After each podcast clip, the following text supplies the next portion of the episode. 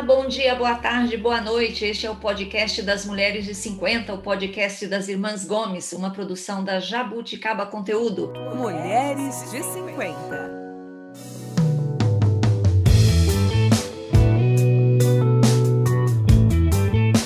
Eu sou a Tereza, estou aqui com as minhas irmãs, a Lúcia. Oi, Lúcia. Oi, bom dia, boa tarde, boa noite. Oi, Mel. Oi, meninas. Oi, Sandra. Olá. Tudo bem? Tudo bem. Tudo bem. Muito bom estar aqui de volta para mais um episódio do nosso podcast. E você sabe, você pode nos seguir lá no Instagram. E se você gostar, você pode fazer os três Cs, curtir, comentar, compartilhar. E se você perdeu os episódios antigos, todos os episódios que a gente já gravou nesse mais de ano que estamos no ar, você pode ir direto no Spotify, no Google Podcast, no Apple Podcast, estão todos lá. Você pode ouvir, reouvir, compartilhar o que você quiser, tá bom? E como sempre, a gente traz aqui um tema do interesse das mulheres de 50, de 40, de 60, é, temas que despertam a nossa curiosidade, temas que que a gente aprende, né, que é super importante continuar aprendendo sempre. E hoje o nosso tema é como ensinar nossas meninas a gostarem de ciência. A gente sabe, e nós temos aqui uma especialista nesse assunto, que as mulheres são minoria nas, nas disciplinas de ciência. E para falar sobre esse assunto, a gente convidou a professora doutora Elisandra Figueiredo Cipriano, que é coordenadora do projeto Astrominas. Oi, professora Elisandra. Olá, pessoal, boa noite, boa tarde, bom dia, né? Oi, Elisandra. Bem-vinda. Obrigada pela presença. É um prazer estar aqui com vocês. Obrigada pelo convite. A professora Elisandra é formada em astronomia, com ênfase em astrofísica estelar. Não consigo nem imaginar quão grande é esse negócio, é muita coisa. Ela é professora do Departamento de Astronomia do Instituto de Astronomia, Geofísica e Ciências Atmosféricas da USP, aqui em São Paulo. Como é que você foi parar em astronomia com ênfase em astrofísica estelar? Ah, eu vou começar da infância, então. Eu era uma menina, assim, eu, eu falo que quando eu era criança, eu, a minha origem é bastante humilde, bem, bem simples, né? Bem pobre mesmo. A minha família, eu não tenho pai, né? Eu não fui criada por pai, então minha família é família de mulheres, né? Então eu fui criada dentro de um contexto exclusivamente feminino. E a minha mãe trabalhava na fábrica, ou seja, não tinha muito tempo assim para se preocupar muito com a os detalhes da formação. E eu ia para a escola, escola pública, né? E lá foi que, de certa forma, eu fui encaminhada para o caminho das ciências através dos professores, né? A importância do professor na nossa formação, no estímulo aí para encontrar os nossos caminhos, né? Principalmente das crianças que têm que, que moram na periferia, em regiões de alta vulnerabilidade social, como era o meu caso. É, na verdade, eu fui encaminhada e ao longo da minha vida, por, por, interesse pela ciência, eu já gostava bastante, principalmente da área das biológicas, né, que é a área que, que atrai mais as crianças mais novas, né, os bichinhos, as plantas, a natureza. Mas o céu nunca foi algo que foi despertado em mim quando eu era jovem, né? É incrível isso, é uma pena. Talvez, né? É o que eu falo. Já pensou se eu fosse, se alguém tivesse me mostrado o céu quando eu era criança, como, como seria, né? Mas enfim, eu só fui me interessar por astronomia. Eu já estava na faculdade. Né? Eu fui fazer faculdade de física por conta desse meu interesse nas áreas das ciências, né? É, e aí, na, na faculdade de física, eu vi uma oportunidade que era passar quatro meses, um estágio nas Ilhas Canárias. Lá tem um observatório incrível, que é o Instituto de Astrofísica das Canárias. E eu sempre fui muito abelhuda, muito interessada nas coisas. Falei, eu vou tentar, já que é bolsa, não tem que pagar nada, vou tentar. E eu consegui essa bolsa e fui para as Canárias, né? Chegando lá, eu conheci, eu trabalhei num observatório, observatório é, de fronteira do conhecimento, ou seja, aquele ambiente tecnológico da, da observação, é, os telescópios, a atmosfera das montanhas, assim, ou seja, aquilo ali me encantou completamente. Foi a partir daí que eu descobri a astronomia de fato ou seja, já estava na faculdade, né? E voltei desse estágio, terminei minha faculdade de física já convicta de que eu ia estudar, mais aprofundar. Foi quando eu vim para a USP, fiz mestrado, doutorado, depois fiz pós-doutorado um pouco na Inglaterra, um pouco no Japão. Aí, no final das contas, voltei para o Brasil e fui absorvida pelo corpo docente. Mas a minha história não é linear né? Tem uma coisa interessante que a maioria das minhas colegas, dos meus colegas, eles têm uma trajetória muito linear. Eles sempre gostavam de astronomia desde pequenos, aí ganhou dos pais um mapa celeste, ou é, foi estimulado de alguma forma por um planetário. E, e, seguiu nesse caminho, né? A minha, a minha é muito tortuosa, né? reflete um pouco a dificuldade aí da, de uma grande parcela da população brasileira né, que não tem acesso. Quando você era menina, você era boa em quais disciplinas? O que, que, que você era boa? Eu era boa em brincar. eu gostava era de. Eu costumo falar que a minha, a minha única preocupação na escola era, era saber que dia que ia ter a merenda com, com rosquinha de chocolate e achocolatado, né?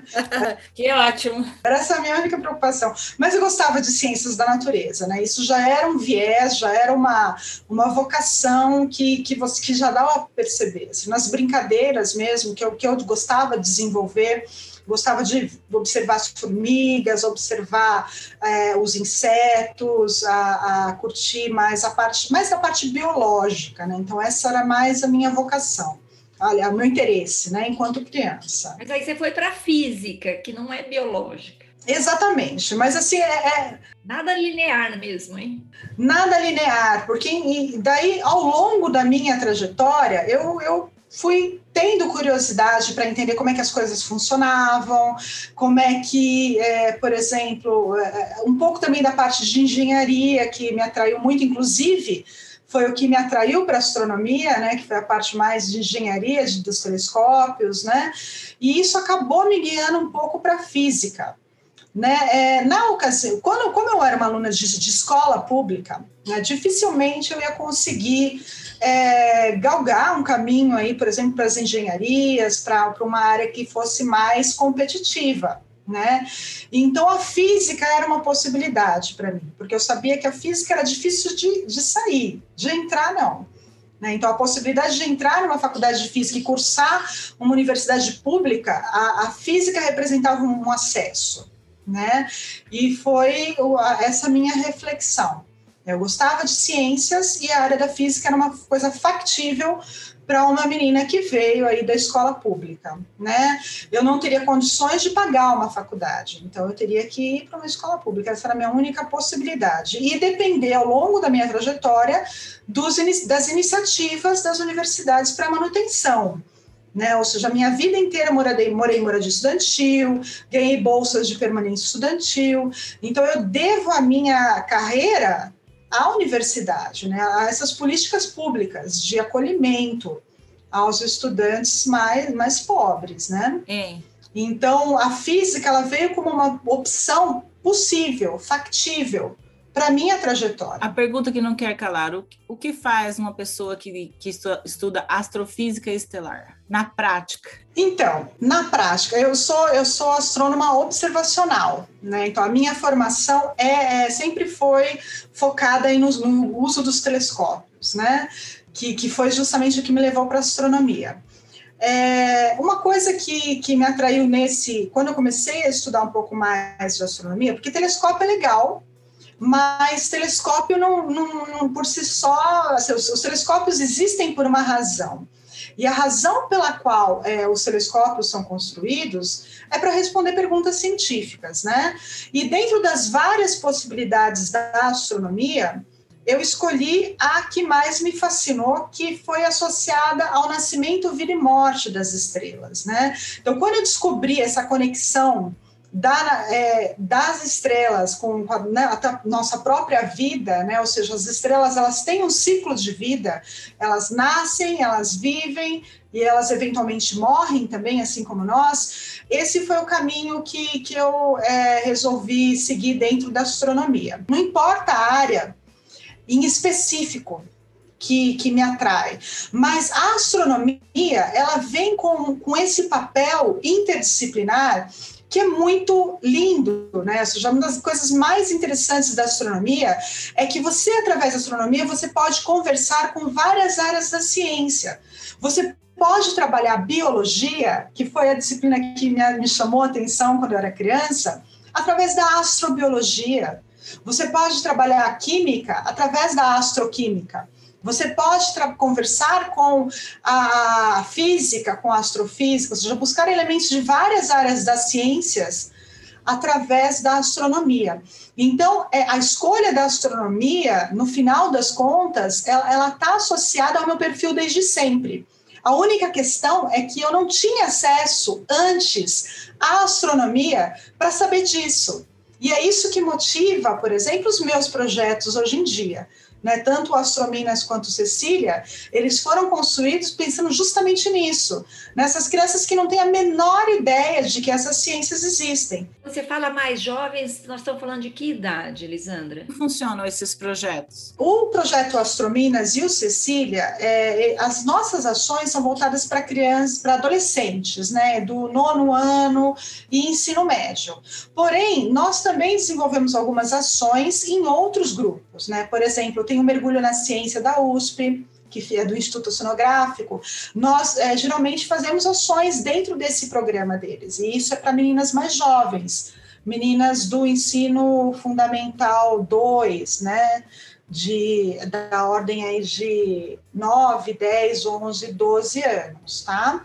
Então, é, as nossas ações já são voltadas para um público um pouco maior e de forma complementar, né? A ideia é que juntas somos mais fortes. Então, se nós já temos um monte de programas, alguns programas, que é como Mergulho na Ciência, Pequenas Cientistas, né, que trabalham com crianças do ensino fundamental 2, é, as astrominas já focam em seus eventos das meninas um pouco mais velhas, né? Então, a ideia é cobrir todas as faixas etárias, somando os programas todos. O que é astrominas de Cecília? Então, astrominas são as minas, né? as meninas. As minas que é... Ah, de Minas! Ah, de gíria. A gíria, a gíria. É, Milano, né? Aquela questão mais das minas, da periferia. Eu fiquei imaginando muita coisa aqui. Gíria paulistana. Astrominas, astronomias das minas astrônomas, né? Das minas, ah. E o Cecília, ele faz referência a Cecília Payne, que é uma espectroscopista, né, uma astrônoma que ela, ela descobriu na, na ocasião que ela estava fazendo o doutorado dela, ela descobriu que o Sol era composto essencialmente de hidrogênio. E naquela ocasião, a, a ideia que permeava era que o, o, Sol era composto por uma tinha uma composição semelhante à da Terra.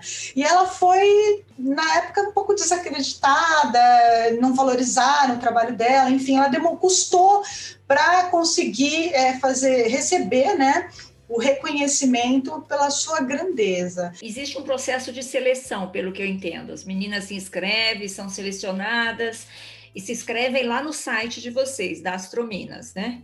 Isso. O Astrominas, ele foi um evento, então ele acontece uma vez por ano só. A gente dividiu os temas, é, a gente pegou as meninas em cinco semanas e trabalhou vários temas da área científica, não só da astronomia. Né? Então, a ideia era mostrar várias possibilidades para as meninas. A astronomia, ela, de certa forma, ela norteou o interesse, né? ou seja, a gente atraiu as meninas pela astronomia, porque existem, existem pesquisas que, e vários artigos, até alguns artigos que, que, que fizeram pesquisas com meninas dessa faixa etária, que a astronomia, de fato, é um assunto que, que as interessa, elas têm interesse por astronomia. Muitas é, acabaram se identificando conosco por conta da astrologia, né? Então, não tem nada a ver uma coisa com a outra, mas a gente aproveitou, é claro, né? Elas são bem-vindas, né? essas são super bem-vindas. A gente aproveita a oportunidade para mostrar ciência para elas, né? E, e a gente usou a astronomia como uma espécie de atrativo para que as meninas viessem para o nosso curso. E, e, só que dentro dessas cinco semanas a gente trabalhou questões de várias áreas, por exemplo, da geofísica, das ciências atmosféricas, a gente trabalhou a oceanografia, a astrobiologia, é, coisas do IME, da matemática, é, trabalhamos com questões da geociência, com o pessoal da geociência, trabalhamos com a física, né? Trouxemos pessoas da física de outras áreas para falar, trabalhamos as questões de gênero, trouxemos várias trajetórias de mulheres cientistas, né? Para ao longo dessas cinco semanas. E, e, e as atividades eram propostas na forma de desafio como se fosse um jogo, né, para que fosse divertido. Então as meninas recebiam um, desafio diário. E dentro desse desafio, é, poderia conter, por exemplo, uma aula, uma videoaula, uma palestra ou um experimento. Né? Nós desenvolvemos alguns experimentos simples que elas puderam fazer em casa, com materiais é, simples, né? Socata, é, coisas que, que, que, seria fácil, não precisava sair para comprar, né? Porque a gente estava. Foi logo no começo da pandemia Estava todo mundo um pouco assustado. E essa fada madrinha, ela lançava desafios diários, tudo usando o WhatsApp, que é uma ferramenta bem popular, né? Foi a maneira que a gente encontrou de não excluir tanto as meninas, né? Que o WhatsApp é uma coisa mais acessível. Vídeos, por exemplo, todas as palestras, vídeos eram gravados e transmitidos através do YouTube. Ou seja, tentamos usar ferramentas, evitar as plataformas e usar ferramentas mais acessíveis, né? E, e foi assim espetacular, foi espetacular porque a gente conseguiu realmente criar uma proximidade muito forte nesses pequenos grupos. Né? Tanto que as fadas madrinhas até hoje têm contato com as meninas, né? Elas continuam juntas, apesar de ter acabado, né? E esse ano a gente já está planejando. Quando que abrem as inscrições? Olha, para esse ano a, a, gente vai fazer algumas mudanças, né? A gente vai reduzir um pouco o tempo de cinco semanas, provavelmente para três, quatro. Estamos ainda em processo de decisão. E em junho, gente, é provável que nós, as inscrições abram em junho, começo de junho mas a gente vai divulgar nas nossas redes sociais, né? E meninas de todo o Brasil podem participar podem participar. O, o Astrominas ele tem essa questão, né, que é de meninas e, e realmente aberto. O Cecília já é diferente. O Cecília ele é para escolas. Então, é, quem se inscreve no projeto Cecília é o professor. O professor se forma junto com os alunos, né? Então, o professor inscreve a escola, as, somente para escolas públicas, tá?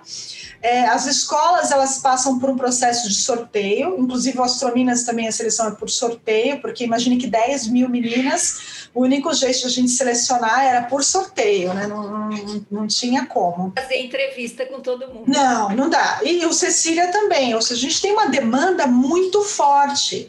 E para cumprir, para suprir essa demanda, é, assim, é uma questão de muito tempo, né? A gente precisa trabalhar muito. E tem que ser aos poucos. Não adianta também a gente fazer um trabalho, atender todo mundo de forma ruim. Né? A gente tem que manter o padrão de excelência da universidade. Né? Não dá para fazer qualquer coisa. Então, para isso, a gente precisa limitar o número de, de alunos. Né? E o Cecília ele trabalha com grupos fechados, grupos de 40 alunos, que é formado dentro das escolas. E isso é a versão online do Cecília, né? O Cecília já trabalha só com astronomia, ciências atmosféricas e geofísica, que são as áreas do IAG. É, o ingresso da, dos alunos é a cada é, é, semanal, então a gente atende duas, entram duas escolas por semana e ficam com a gente por duas semanas fazendo atividades, vendo palestras, discutindo, fazendo experimentos, né? E depois de duas semanas eles ganham, quem fizer todos os desafios, né? ganha o certificado aí de jovem cientista. É, o Cecília, então, a inscrição é feita por professores, é por sorteio também, porque a nossa demanda é gigante, né? E são duas sempre, a gente consegue cobrir aí 30 escolas por, por semestre. Né? Então, acho que assim eu, eu já resumi tudo. que é bastante coisa. A Elisandra falando ali, eu também fiz escola pública, sabe, Elisandra? E eu estava numa escola pública em Curitiba, que era o Colégio Estadual do Paraná, e uma das eh, lembranças mais românticas que eu tenho assim da escola, porque astronomia para mim, assim, aquela coisa mais romântica, parece de filme, era quando a gente ia visitar o planetário da escola, que tinha um planetário maravilhoso, aquele planetário do Colégio Verdade, Estadual. Eu também fui. Era lindo, era gostoso, nossa, a gente adorava. A gente estava numa escola pública, mas era uma escola pública maravilhosa, que tinha muitos recursos, assim, na escola, sabe? E aí o planetário era maravilhoso. Sim. Você sabe que uma das coisas que a gente trabalha no Cecília e no Astrominas é trazer um pouco é, da, do que tem na fronteira do conhecimento, né? É claro que nós nos alinhamos com a Base Nacional Comum Curricular, né? vários tópicos que a gente trabalha são tópicos que estão aí na, na base, Outra coisa que a gente tenta trabalhar muito forte com as meninas é a metodologia científica. São várias, né? Várias metodologias, mas a gente trabalha a metodologia que é comum na, nas áreas que a gente envolve, que é astronomia, geofísica e ciências atmosféricas traz também reflexões sobre a importância da ciência, a confiabilidade da ciência, é, a, como é que a gente se autorregula dentro da comunidade científica, né? Então, a gente traz vários aspectos do fazer ciência também. Né? E sempre trazendo uma versão mais moderna, né? Ou seja, tem uma coisa que não está nos currículos, que é essa questão da fronteira do conhecimento. Né? Então, eu lembro que uma das atividades que a gente faz nos dois programas, tanto no Astrominas quanto no Cecília, é uma atividade, um experimento de espectroscopia. Né? A gente comenta com as meninas que, é, mesmo a Cecília, ela identificou que o Sol, o sol era, era composto predominantemente de hidrogênio. Né? Mas como é que a gente sabe do que as estrelas são feitas? Né? Como que a gente sabe que elementos químicos estão ali nas estrelas? Através da espectroscopia, que é uma ferramenta comum para várias áreas da ciência, não só para astronomia. Né? É uma, uma instrumenta, é uma, é uma das ferramentas mais poderosas da ciência, que é a espectroscopia.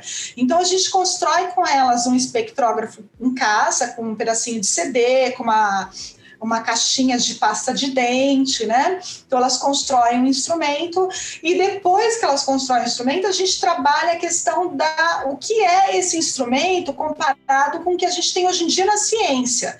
Ou seja, uma coisa é a visão romântica, romantizada da astronomia. Outra coisa é o que temos hoje. E a gente mostra para as meninas o telescópio gigante Magalhães, né, que é nosso parceiro também, nos apoia que é um telescópio aí de que está sendo construído agora com verba da FAPESP, né, verba brasileira, para um telescópio que tem um espelho, compõe um com, com seus sete espelhos, ele vai compor um telescópio de 23 metros de diâmetro. Ou seja, isso é fronteira, isso é coisa que a escola não mostra. Isso está na USP, Elisandra? Sim, esse projeto não está na USP, ele vai ser construído na, nos Andes chilenos, né, nas montanhas é, chilenas, como os nossos outros telescópios, tá? Mas é, o que, que, é importante mostrar para elas? Que a, astronomia ela é produzida no Brasil também, não só a astronomia, mas as ciências atmosféricas, a geofísica, eles também têm os momentos, eu dei só o exemplo da astronomia, que é minha área, mas é importante mostrar que nós estamos na fronteira e que a astronomia, o Brasil, ele está na fronteira do conhecimento, ele, tá, ele tem um papel significativo na construção do pensamento científico e como? Né? Então, a gente também leva isso dentro do contexto dos dois projetos. Né? Não é só falar de ciência de uma maneira é, para atrair as meninas, né? romantizada, mas a gente traz a questão real da coisa, como é que é a astronomia agora. Às vezes eu recebi, quando eu recebi a menina, a, um grupo de estudantes no, no IAG, nas nossas receptivas das escolas, que também temos isso, né? Agora a gente não fala mais dos presenciais, mas tem vários projetos que a gente desenvolve já há mais de 30 anos com as escolas, e, e nas receptivas era comum por exemplo, os, meninos olharem e falar, nossa, isso é da NASA. A gente fala, não, isso aqui é nosso. Nós também fazemos ciência, né? A NASA é ótima também, mas nós também temos as nossas, né? Então, essa percepção de que o Brasil produz ciência, que o Brasil está na fronteira do conhecimento também, e temos exemplos de várias cientistas, inclusive mulheres, né, maravilhosas, que têm um destaque tremendo aí na ciência mundial, né? Isso é uma coisa que a gente também se preocupa bastante dentro desse, desse contexto, né? Eu queria saber assim, qual o conselho que você dá para uma mãe que, que percebe que tem uma filha interessada nos, nos astros, né? Na Lua, nas estrelas, nos planetas. Como eu tenho uma, como conduzir essa criança né, para esse mundo da ciência? Porque eu vejo que a escola não atrai tanto. Vou falar uma coisa para você. Sabe o que eu acho mais importante é, na hora de estimular uma criança para astronomia ou para qualquer outra área das ciências naturais? É esse contato com a natureza. Quando você pergunta para os nossos colegas, é, a, a, maioria das pessoas que eu conheço, o que, que te despertou para a ciência? É, até eu mesmo, né? Porque eu gostava de brincar com os bichinhos, gostava de de é, brincar com as folhinhas, com os insetos. Os meus colegas gostavam de observar o céu, então eles têm memórias afetivas observando o céu com a família, identificando as constelações, né? Vivendo aí é, momentos da, com a natureza.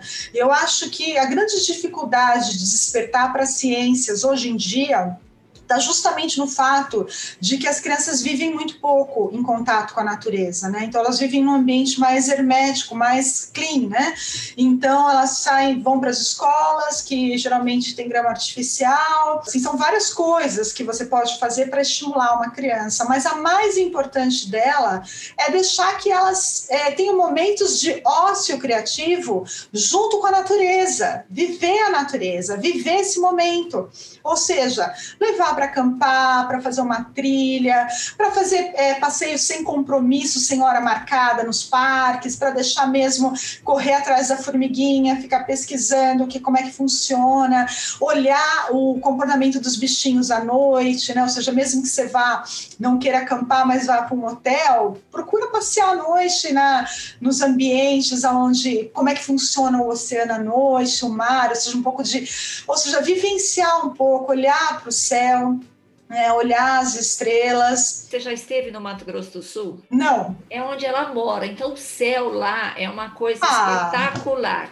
Põe uma cadeira embaixo do céu e fica observando, não tem nada para te atrapalhar. E essas memórias, nisso você vai construir memórias afetivas, contar a história das constelações né? Tem tantas coisas lindas, tem uns softwares maravilhosos que e livros mesmo que falam das, da origem das constelações, por um viés mais é, cultural, né? São várias culturas que você pode trabalhar, ou seja, construir memórias afetivas em, com contato com a natureza, né? Momentos, construir momentos para que as crianças possam ter é, esse contato com a natureza.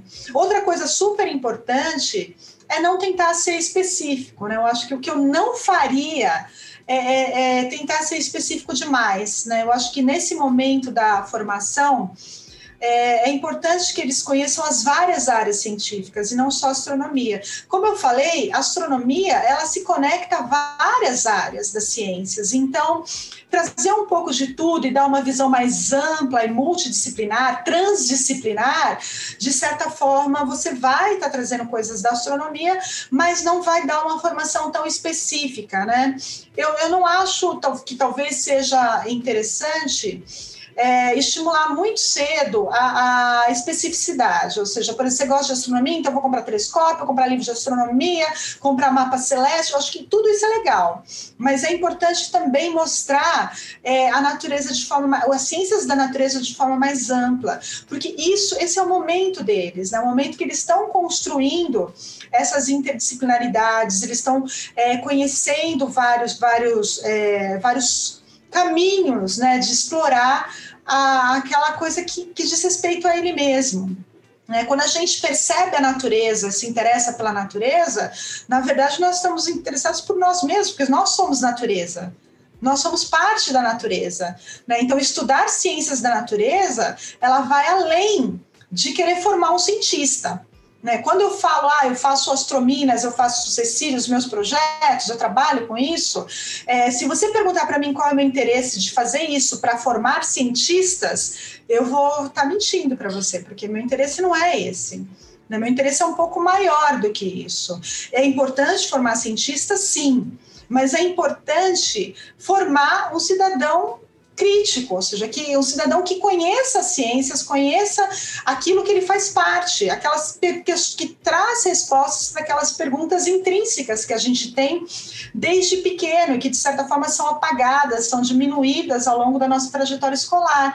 Por exemplo, quem sou eu, para onde eu vou, de onde eu vim, né? São questões aí que, claro, que estão em abertas ainda, mas são questões que são tratadas com muita seriedade pelas ciências, né? Eu li há um tempo atrás na uma, uma matéria da, da revista Você S.A., que falava que três entre quatro jovens até 24 anos nos Estados Unidos não acredita que a Terra é redonda. É possível isso? Eu fiquei assustada. Eu falei, gente, não, não é possível. É possível. Tem. E não é, não é só isso. Assim, tem coisas que. Vamos pensar em coisas mais simples, né?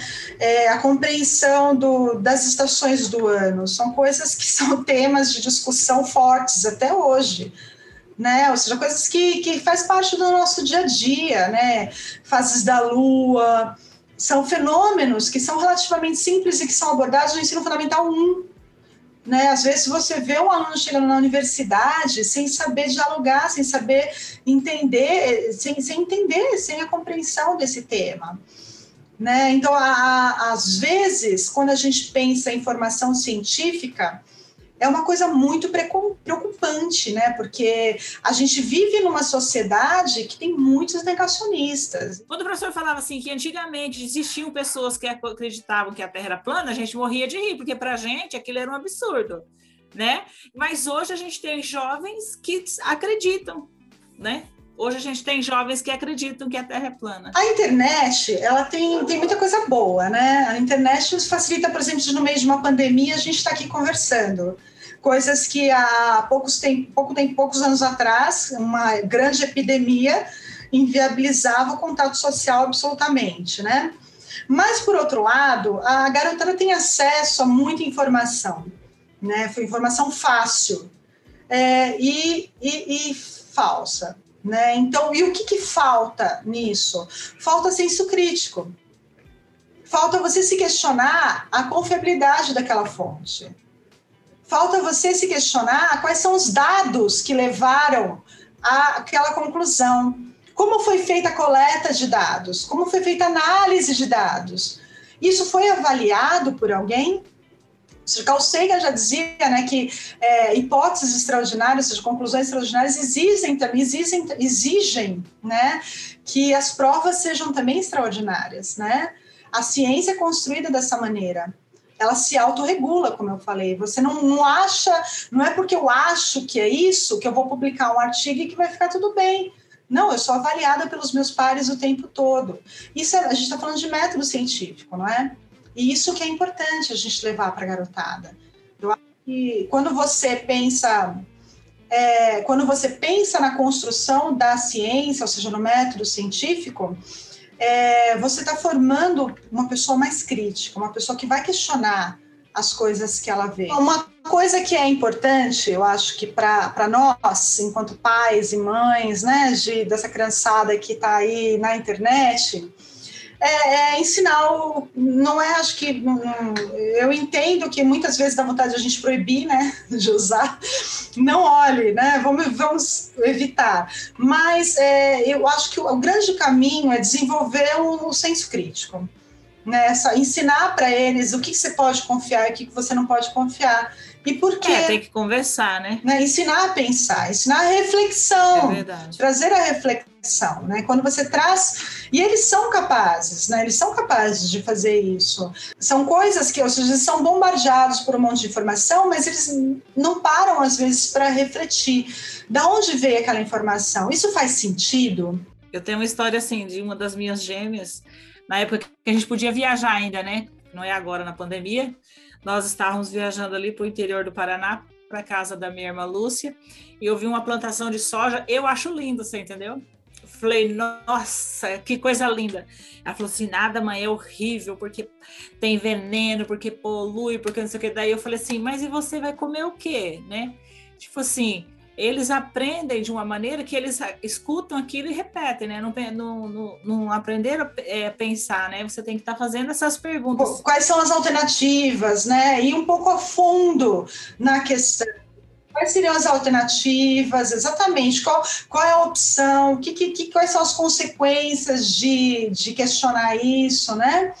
Então, olhar a coisa de forma mais profunda, com uma maior profundidade. Ô, ô Elisandra, a gente está chegando no final aqui da nossa, da nossa conversa e eu queria que você falasse, já, já são quase já terminando, passa rápido.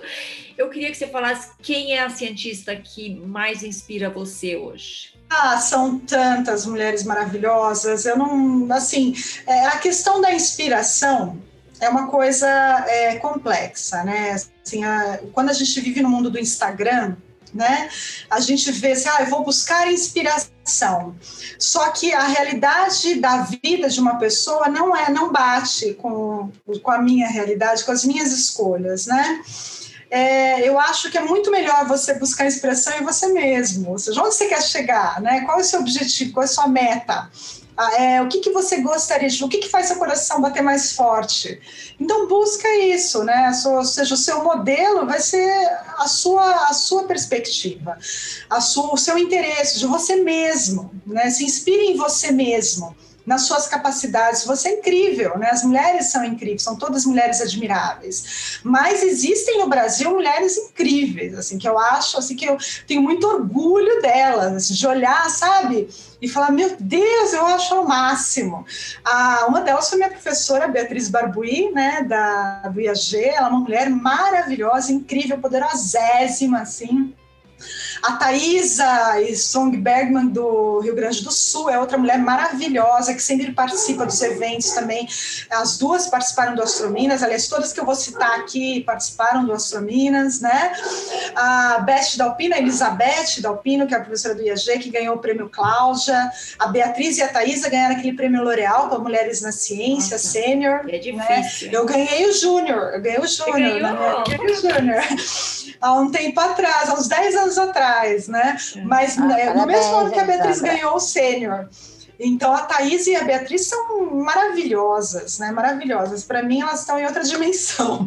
A, Clá, a Beth, também a Cláudia, a Cláudia Mendes de Oliveira, que é uma mulher que sempre é, participa também, inclusive do Cecília, ela é uma mulher super poderosa dentro do contexto do GMT né, da, da, da, construção do telescópio, ela é uma das co-organizadoras, é, das, co, é, das PIAs, aí, né, das pesquisadoras principais do, desse grande projeto astronômico de fronteira. Né? Então, outra que eu citaria, mas são várias, eu tenho medo de esquecer alguma. Ô, Elisandra, ó, fica aí, não vai, não vai embora não, mas a gente quer, antes de ir para o nosso quadro aí, as dicas maduras da semana, quero agradecer você, a professora doutora Elisandra Figueiredo Cipriano, que é coordenadora do projeto Astrominas, é professora na USP, no IAG da USP, é astrônoma, astrônoma, um pouquinho de... Ast... E na astrologia, qual é o seu signo? Ah, acho que é leão. Acho que é leão. Acho que, acho que é meio confuso isso. Não, mas assim, eu convivo bem com a astrologia, tá? A astrologia não é um problema para mim, acho que é um problema para a psicologia. Né? Quando você pensa que o movimento dos astros pode influenciar o comportamento humano e o comportamento humano é um assunto da psicologia, então não é assunto para astronomia. Né? Então, eu acho que, desde que façam as contas direitinho, tá tudo bem. Por isso que tem tudo a ver. tá tudo bem, tá tudo certo. Bom, vamos para as nossas dicas maduras da semana. Vamos começar com Sandra. Dicas maduras da semana. É, a minha dica essa semana como a gente não viaja há muito tempo, eu já falei aqui várias vezes que eu estou em crise de abstinência, então eu tenho procurado viajar de outras formas. É, e uma ah, forma que eu encontrei é, é, vendo um programa no canal Mais Globosat que se chama O Mundo Visto de Cima, que mostra é, o mundo em imagens de um helicóptero e passa por vários países, por vários lugares conhecidos, então eu tenho visto bastante.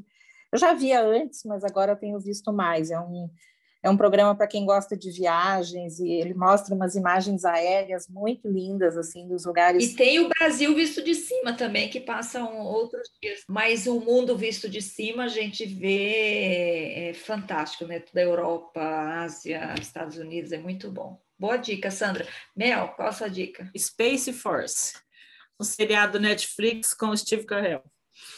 Ah, é uma, uma, uma, comédia meio ácida, assim. É um, ele está na primeira, já terminou a primeira temporada, né? Estamos aguardando a segunda temporada e ele, é, ele tem um, é, como vou dizer assim, ele está no programa dos Estados Unidos que quer é, ir à Lua, né? Povoar a Lua, não só ir e voltar, né? É uma comédia ácida, para quem está com vontade. E é engraçado, Olha... mas também, mas é um pouco crítico, né? Tipo assim, vale a pena. É com, é com Steve Carell, John Malkovich e Asa Kudrow. Kudrow, é Legal. Kudrow.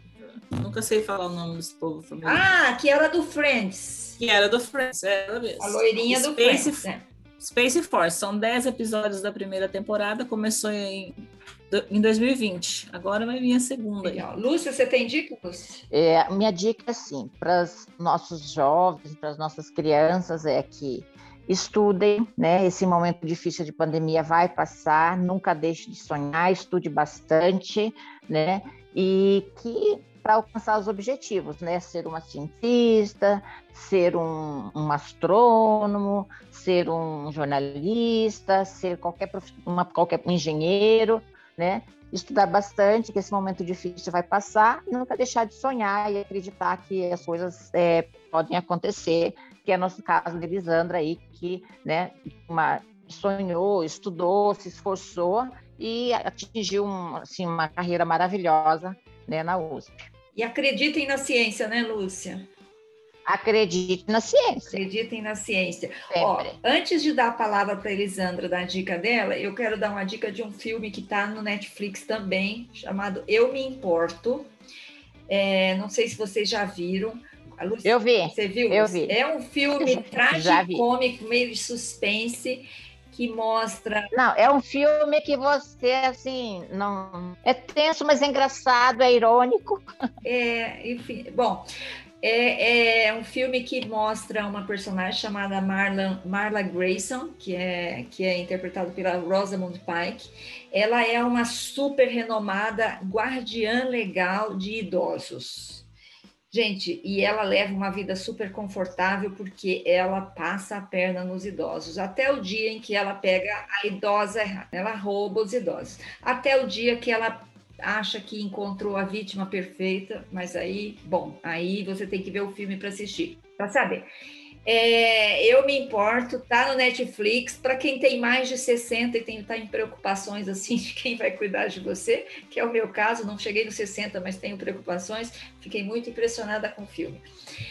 Elisandra, tem alguma dica para gente? Dar duas, vou dar duas dicas, tá? A primeira é para o pessoal mais velho, assim, para nossa idade, né? A minha idade, assim, para ter uma lembrar, relembrar um pouco da série Cosmos, do, mas na versão original do Carl Sagan. Eu assisti. Na versão original, né? A gente pode relembrar. Para quem legal. prefere ler, tem o livro também, né? O livro não é. dá, dá para comprar rapidinho, inclusive no. Amazon. É, tem versão, acho que online, né? Então, ou, ou, ler ou assistir aí, mas na original, a versão do Carl Sagan, né? que é aí da tenho memórias Legal, de afetivas de infância né? e, e para garotada é, para garotada que gosta da tecnologia explorar o Stellarium que é uma ferramenta incrível aí para já que não dá para observar o céu vamos é usar um planetário virtual né? Para poder se divertir um pouco. Ah. Estelário Estelário? Estelário. Ah, só S. Isso, é, com S, Estelário. É um aplicativo? Estelário 1. É um aplicativo que você pode baixar, abrir na web mesmo e explorar um monte de coisas legais. Você pode voltar no tempo, avançar no tempo, você pode ver essa questão dos horóscopos, dos signos, né? Dá, dá para ver bem esse negócio realmente funciona, né? É, dá para ver, por exemplo, eclipses. É, é muito Boas bacana. dicas. Então, vale a pena, Cosmos do Carl Sagan e Stellarium, da, um aplicativo para ver legal. o céu, o cosmos. Muito legal. Ah, legal, muito bom. Muito Para as duas gerações. Também, eu vou baixar o Estelário. Eu não sou. Gostei ó, das quem é duas. mais próximo de ciências aqui é a Lúcia. É a única. E a Mel um pouquinho, né, Mel? Também. É, não. é. Eu e a Sandra somos das humanas, as duas são da- das biológicas. Sim, mas a astronomia transborda as ciências, né? A gente vai aí para a história, para a filosofia, né? Como eu falei da transdisciplinaridade, também vai para essas áreas, né? A Revolução Copernicana é um estudo está na, na margem, está no grupo da- das coisas das por história É. também, não é? E isso, isso, é, isso é praticamente história, né? História da ciência, tem muita coisa legal, É legal. assim, pra- Transborda, a Astronomia astronomia transborda. transborda. Muito gostei da, gostei da expressão.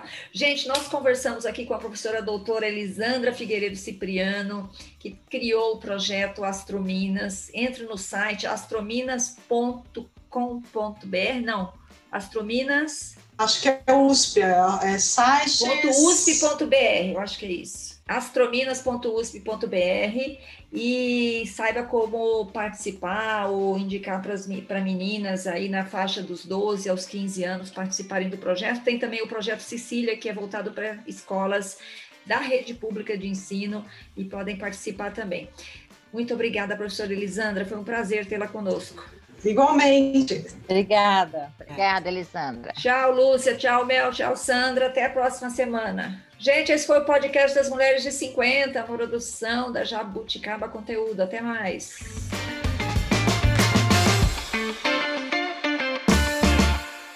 Mulheres de 50. Esse podcast foi produzido e editado pela Jabuticaba Conteúdo, contando histórias de quem faz a diferença.